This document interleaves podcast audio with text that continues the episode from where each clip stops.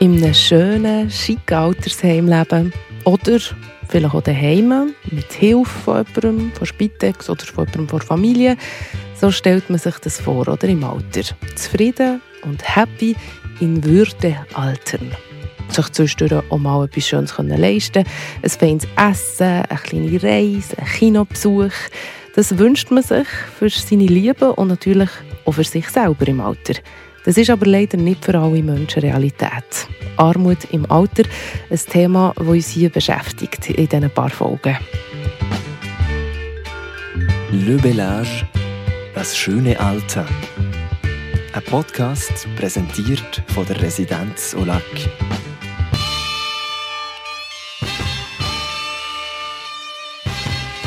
In der letzten Folge haben wir mit einer Sozialarbeiterin geredet, die zu Bio bei Prosenektute arbeitet, Daniela Andreassi. Sie hat uns erklärt, ab wann man eigentlich als arm gilt, ab wann man Ergänzungsleistungen zu gut hat im Alter und warum ausgerechnet Steuerrechnungen vielen SeniorInnen den Rest gibt ein Ort, wo einem ja Armut immer wieder auffällt, also grundsätzlich Armut, sind Großstädte. Da sind wir in der Schweiz manchmal noch einigermaßen verschont und darum fällt es einem vielleicht im Ausland noch mehr auf, wie viel Armut da oben ist. Ich war in den letzten Jahren immer wieder mal in Berlin, weil einer meiner besten Freunde dort wohnt. Und bei jedem Besuch bin ich immer wieder schockiert, wie viele Obdachlose es in Berlin gibt. Und da habe ich mir überlegt, zur Vorbereitung zu diesem Podcast, was passiert eigentlich mit den Obdachlosen im Alter? Leute, die ihr Leben lang kein Zuhause hatten, oder auch viele, viele Jahre lang, wo landen die? Wollen die überhaupt in ein Altersheim? Wollen die ein Dach über dem Kopf haben? Wo landen die Leute, die sich schon mal keine Wohnung leisten können, keinen Platz in einem Heim, nicht einmal wirklich wissen, wie man das angeht, sich so etwas zu organisieren oder die vielleicht einfach auch in keine Institution hineinpassen, wegen ihrer Sucht, ihrem Krankheitsbild. Und bei der Suche nach Antworten zu diesen Fragen bin ich im Netz auf das Haus Hebron gestoßen. Habe angefragt, ob ich da mal vorbeigehen darf. Gesagt, getan, geht voraus. Aber das Haus Hebron ist nicht an sich ein Altersheim. Es sind verschiedenste Leute, die dort wohnen, darunter auch SeniorInnen, die ihren Lebensabend dort verbringen. Aber es sind auch jüngere Leute dort, pflegebedürftige, ehemalige Obdachlose oder einfach sozial benachteiligte Leute. Grundsätzlich Leute, die am Rand der Gesellschaft leben. An einem wunderschönen Sommertag bin ich also zu Berlin ganz weit nach draußen gegangen. Jodschwiri, wie sie ja dort so schön sagen, ähm, haben wir das Haus Hebron angeschaut und hat dort als erstes mit dem Christoph Müller geredet. Ich bin Sozialarbeiter im Haus Hebron. Also wir bringen 150 Personen unter und ich betreue so circa 30 bis 35 Personen. In deinen Worten, was ist das Haus Hebron? Und vielleicht falle ich dann immer wieder vom schönen Hochdeutsch ins Schweizer Hochdeutsch. Lass dich da nicht verwirren, gell? Okay. Ist okay. In meinen Worten, also Hebron, Haus Hebron heißt letzte Zuflucht. Ähm, und das ist ein Ort, wo Menschen, die sonst keinen eigenen Raum mehr haben, ähm, ein Obdach, einen Ort finden, wo sie leben können. Also wir bringen Personen unter, die pflegebedürftig sind, die suchterkrankt sind, alkoholerkrankt sind und auf weitreichende Unterstützung angewiesen sind. Und die bringen wir in Einzel- und Doppelzimmern unter. Ein ganz wichtiger Punkt vom Haus Hebron ist auch, dass ihr suchtakzeptierend seid. Ja. Sagt ihr dem? Was bedeutet das konkret? Das heißt, dass äh, die Personen bei uns vor allen Dingen Alkohol konsumieren dürfen. Ähm, wir versuchen das ein bisschen einzugrenzen.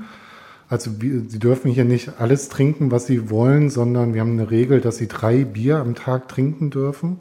Das wird natürlich überschritten, aber wir versuchen das einzugrenzen, dass es hier keine Alkoholexzesse gibt.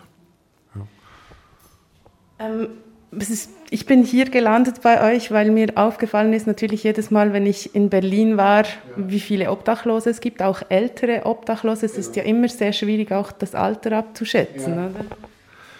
Genau, also es gibt in Berlin nach der letzten Rechnung ca. 50.000 Menschen ohne Wohnung. Ähm, und davon gibt es einen relevanten Teil, der akut ähm, pflegebedürftig und medizinisch versorgt werden muss. Und es gibt eine sogenannte Versorgungslücke. Ähm, es gibt viel zu wenig Angebote in dieser Stadt, der oder welches auf diese Zielgruppe äh, hin ausgerichtet ist. Das heißt, die Menschen benötigen ein Pflegepersonal, was mit diesen Eigenheiten der Person, dass sie sich nicht an Terminabsprachen halten, dass sie äh, ein nicht so gepflegtes Äußeres haben. Die, also man braucht einen Pflegedienst, der damit umgehen kann. Wir haben hier einen Arzt, der ähm, in das Haus kommt und hier seine Visiten macht, weil die Personen sehr schlecht zu anderen Ärzten kommen, weil die Hemmschwellen sehr hoch sind. Es gibt sehr großes Misstrauen gegenüber anderen Institutionen, Krankenhäusern, Ärzten. Und das ist viel leichter, wenn das hier alles an einem Ort gebündelt ist und die Menschen hier versorgt werden können. Also eben, du hast gesagt 150 Plätze, oder? Ähm, das ist wenn, schon nur, wenn man selber als Laie in Berlin herumläuft, eigentlich viel zu wenig. Ja. Genau, es gibt bei uns 150 Plätze und die Nachfrage ist riesig. Also wir haben immer eine lange Warteliste äh, und ein Zimmer steht selten länger als eine Woche leer. Ähm, und es gibt in Berlin vielleicht noch eine Handvoll weitere Einrichtungen, die so ähnlich arbeiten wie wir. Und ansonsten gibt es keine, keine Versorgung für die Personen. Die landen dann immer wieder im Krankenhaus, die kommen in andere Einrichtungen, die, wo sie nicht bedarfsgerecht versorgt werden und landen immer wieder auf der Straße. Wie landet denn jemand oder wie kommt jemand zu euch? Ähm, auf ganz unterschiedlichen Wege. Ähm, entweder, es gibt bei den Bezirken in Berlin eine Stelle, die nennt sich soziale Wohnhilfe. Und die ist dafür zuständig, Menschen ohne eigenen Wohnraum unterzubringen. Die rufen bei uns an oder die Krankenhäuser melden sich direkt bei uns äh, oder andere Einrichtungen. Wir sind inzwischen sehr gut vernetzt in der Stadt und äh, erhalten da unsere Anfragen. Gibt es Leute, die von selber zu euch kommen? Gibt es auch. Ähm, die stehen dann hier einfach auf der Matte und sagen so, ich brauche jetzt eine Unterkunft. Und in seltenen Fällen nehmen wir die auch auf. Also meistens muss davor geregelt sein, dass der Platz ja auch bezahlt wird. Dazu müssen die Menschen in einem Leistungsbezug sein. Das muss eigentlich vorher geregelt werden.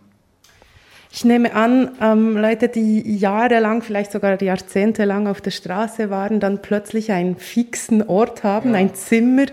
Dieser Wechsel muss unglaublich schwierig sein für viele Leute, oder? Das ist sehr schwierig. Wir haben auch immer wieder Personen, die ähm, einfach wieder abhauen nach drei, vier Tagen, die es nicht aushalten, die sich hier wie im Gefängnis fühlen. Und wir versuchen dann so ganz behutsam äh, vorzugehen. Und äh, unsere Priorität ist immer erstmal das Existenzielle zu sichern, die, äh, die Leistungsbezüge, die grundlegende medizinische Versorgung. Und wenn das gewährleistet ist, dann die nächsten Schritte zu gehen ähm, und versuchen dann die Menschen hier ganz langsam ranzuführen. Ähm, und mit ein paar haben wir dann so spezielle Vereinbarungen, dass wir sagen, sei zumindest jede zweite, dritte Nacht da, äh, dass wir dich regelmäßig sehen, ähm, dass du regelmäßig von einem Arzt angeguckt wirst, sowas.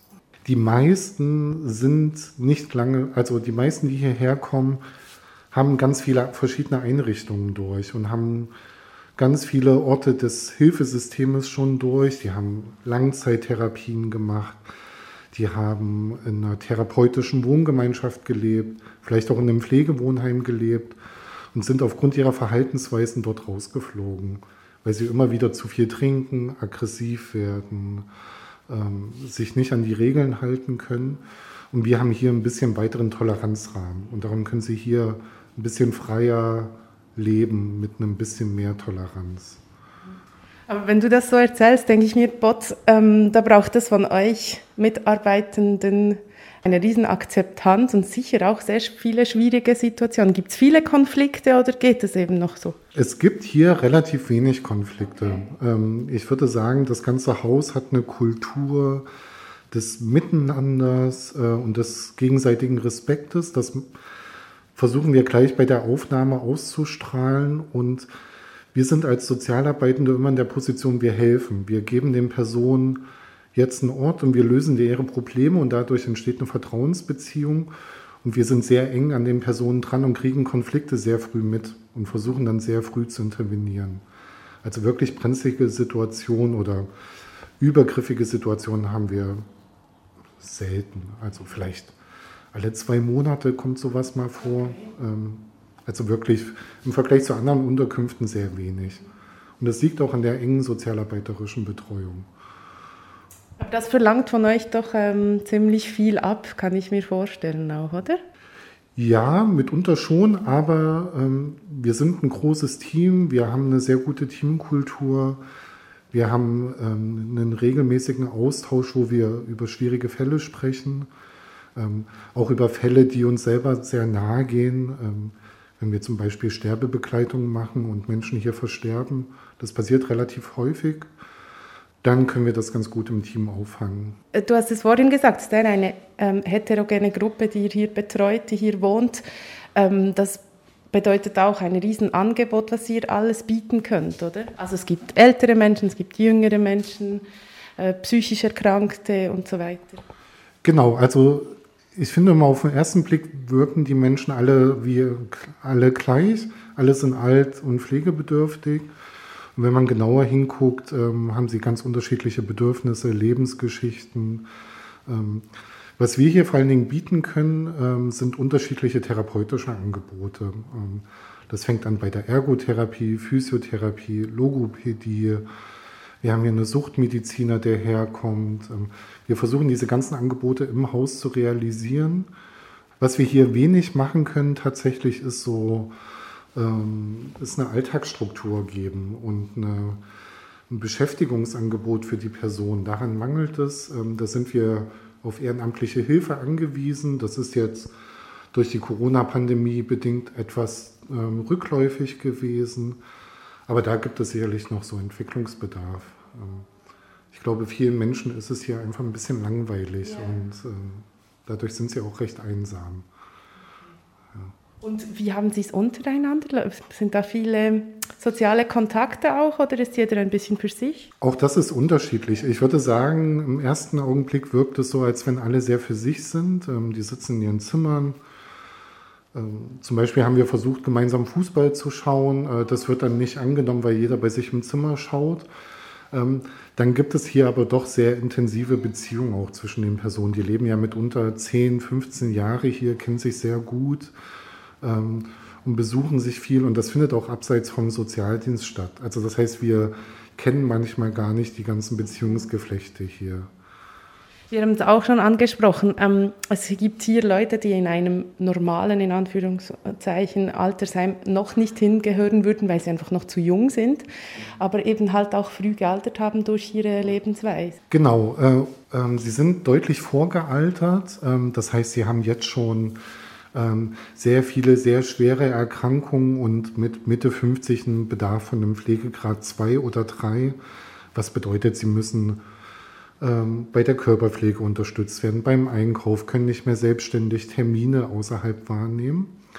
Normale Pflegeheime kommen aber oft nicht in Frage, weil die Personen aufgrund ihrer Sucht nicht aufgenommen werden können. Also die Sucht bedeutet, Sie geben alles Geld, was sie haben, setzen sie in Alkohol um und sind dann nicht mehr mitwirkungsfähig. Und sie sprengen ganz oft den Rahmen von einem Pflegewohnheim, wo viele ältere, demente Personen leben. Ähm, genau, da, es gibt auch da zu wenig Angebot. Es gibt in Berlin, ich würde mal sagen, zehn Pflegewohnheime für Personen mit Suchterkrankung und auch die sind gerammelte voll.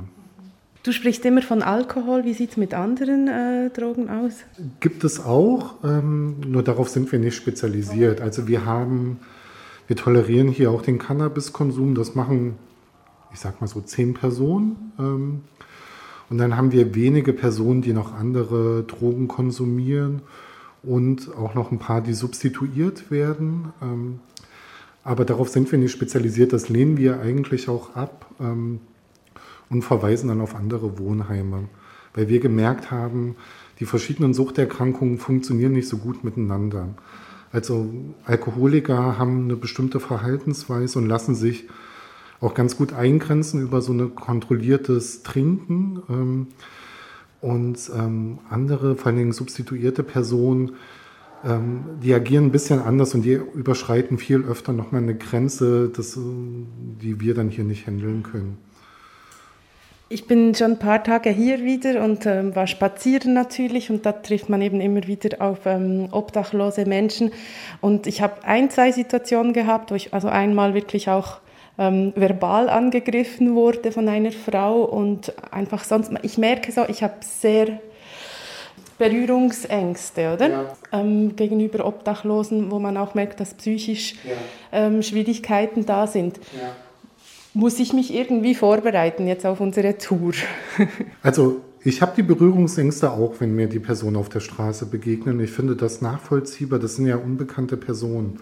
Ähm, hier ähm, hier habe ich die nicht mehr, weil ich ja die Person von vornherein kennenlerne.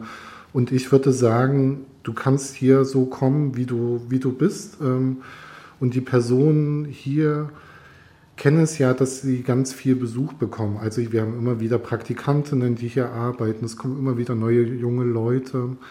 Ähm, und ich glaube, das ist wieder diese Kultur dieses offenen Hauses, ähm, was auch unsere Bewohner mit sich tragen. Ja, und dann sind wir das Haus Hebron natürlich auch noch anschauen. Die Küche zum Beispiel, das Lädeli und, und, und. Wo gehen wir jetzt hin?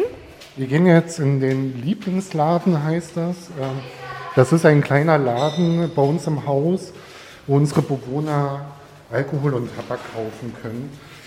Und das ist vor allem für die Personen, die selbstständig nicht mehr einkaufen gehen können. Mhm. Okay.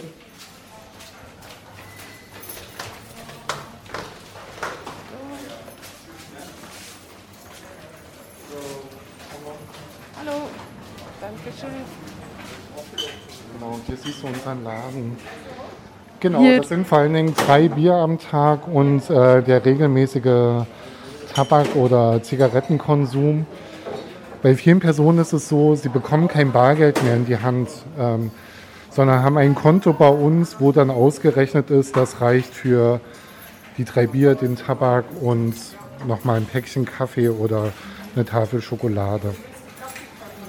Aber so, also Essen und so wird eigentlich schon alles von euch ähm, angeboten, oder? Das ist, äh, das ist unterschiedlich. Also wir haben hier Personen, die sich komplett selber versorgen oder sie werden vom Pflegedienst äh, versorgt. Dann muss das aber eine pflegerisch induzierte Leistung sein. Also die Personen müssen tatsächlich den Bedarf haben und der Pflegedienst kocht dann in einer großen Küche, die kann ich dir jetzt auch zeigen.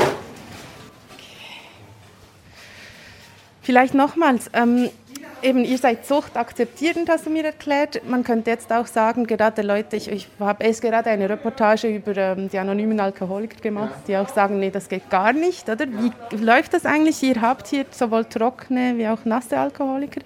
Ähm, ist es für die ähm, Trockenen nicht schwierig, dann die anderen beim Trinken zu sehen?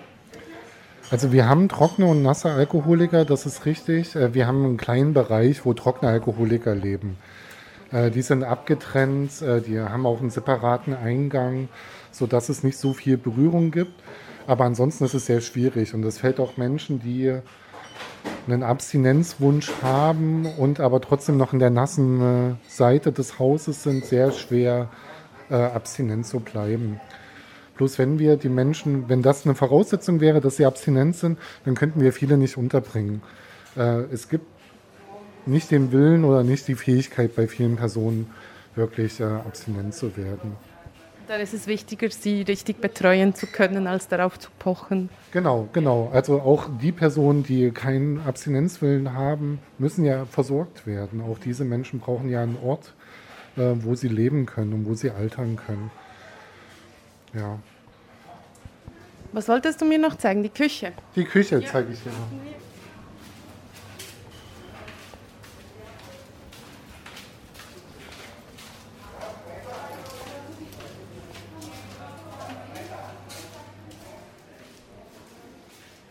Also am Ende ist das äh, eine Großküche. Es wird, du siehst hier eine Liste. Das sind die Personen, die Mahlzeiten bekommen auf jeder Etage. Ähm, das sind 40, naja, knapp, äh, knapp äh, 70 Personen, die hier vollständig mit Mahlzeiten versorgt werden. Also so gut die Hälfte unserer Bewohner.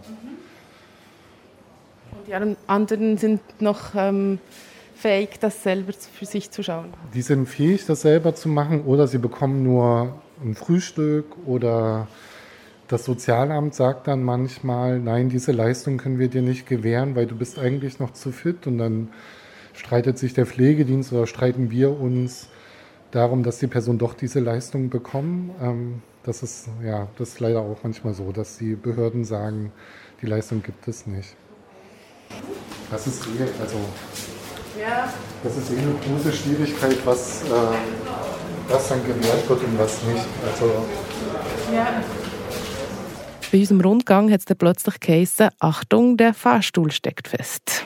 An sich ja nicht so schlimm, aber äh, ja, wenn man in einem Heim ist mit vielen SeniorInnen und mit lauter suchtkranken Leuten, wo ganz viele Leute mit Rollstühlen unterwegs sind, mit Rollatoren, ganz langsam weil sie alle Richtung Läden gehen für sich ihre dreitäglichen Bier zu kaufen. Und er geht es nicht, weil der Fahrstuhl halt feststeckt. Ja, es war gleich eine, eine schwierige Situation für viele Leute. Der Fahrstuhl steckt fest, das hat man schon gehört.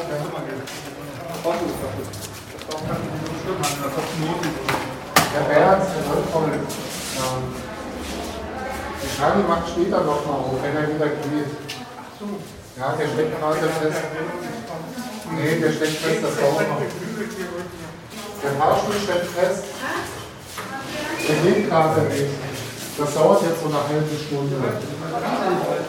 Wir machen den später nochmal auf.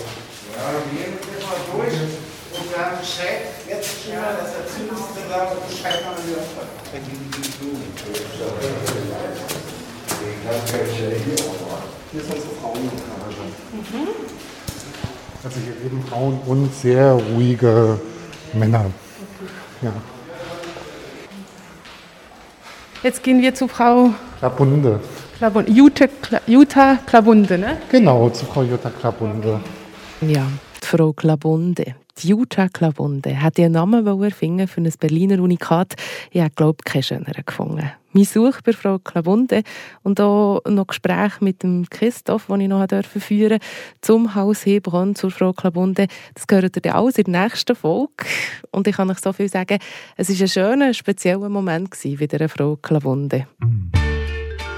Le Bellage, das schöne Alter. Ein Podcast von der Ann Moser.